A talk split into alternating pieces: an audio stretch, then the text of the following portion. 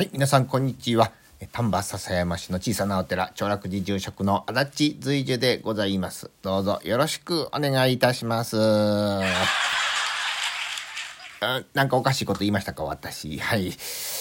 まあ、春、めいてまいりましたですね。ぽかぽか陽気でしょうか。うん、どこかお出かけしたいなというふうに思うんですけども、なかなかちょっとまだ難しいかなというふうに思うわけでございますが、この間、あの、私、犬の散歩をしておりましたらですね、近所のお家の2階からですよ、おじさんがね、こう釣り竿をこう、糸つけて垂らしてはるわけですわ。あの人、よっぽど釣りしに行きたいんやなと。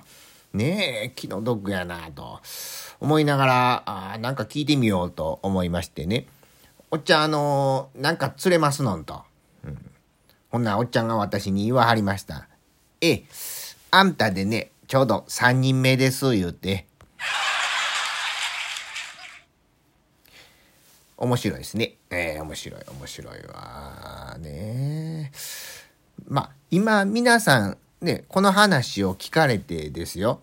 途中でね、こんな人おらんわ、というふうに、まあ、思った方がほとんどやと思うんですよね。うんまあ、どうでしょう。こう私たちってですよ。その時にですねもう最初からこんなことはないやろうとかね。例えばこれは私に向かないだろうと。いうふうにこう先に決めつけてしまうということが多々あるように思うわけでございます。可もなく不可もなしという言葉がございます。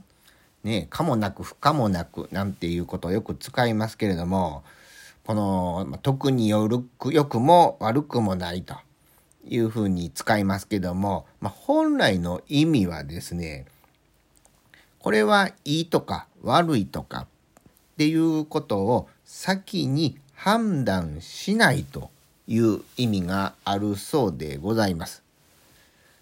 どうでしょう？私たちですね、その最初のイメージと申しますか。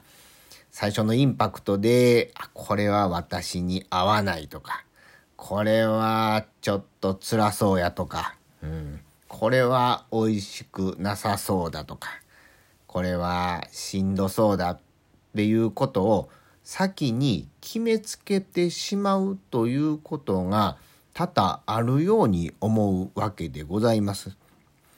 まあ、つまりはですねこの決めつけるということで自分自身をぎゅっと縛ってしまってるんじゃないかなと。もしこれをやめたらですね自分自身の可能性はもっと広がるんじゃないかなというふうに思うわけでございます。ね新しい季節を迎えましてこれから何かやってみようという方がおありやと思うんですけれどもぜひこの可もなく不可もなしというお気持ちで始めていただいてはいかがでしょうか。今日もご拝聴いただきましてありがとうございました。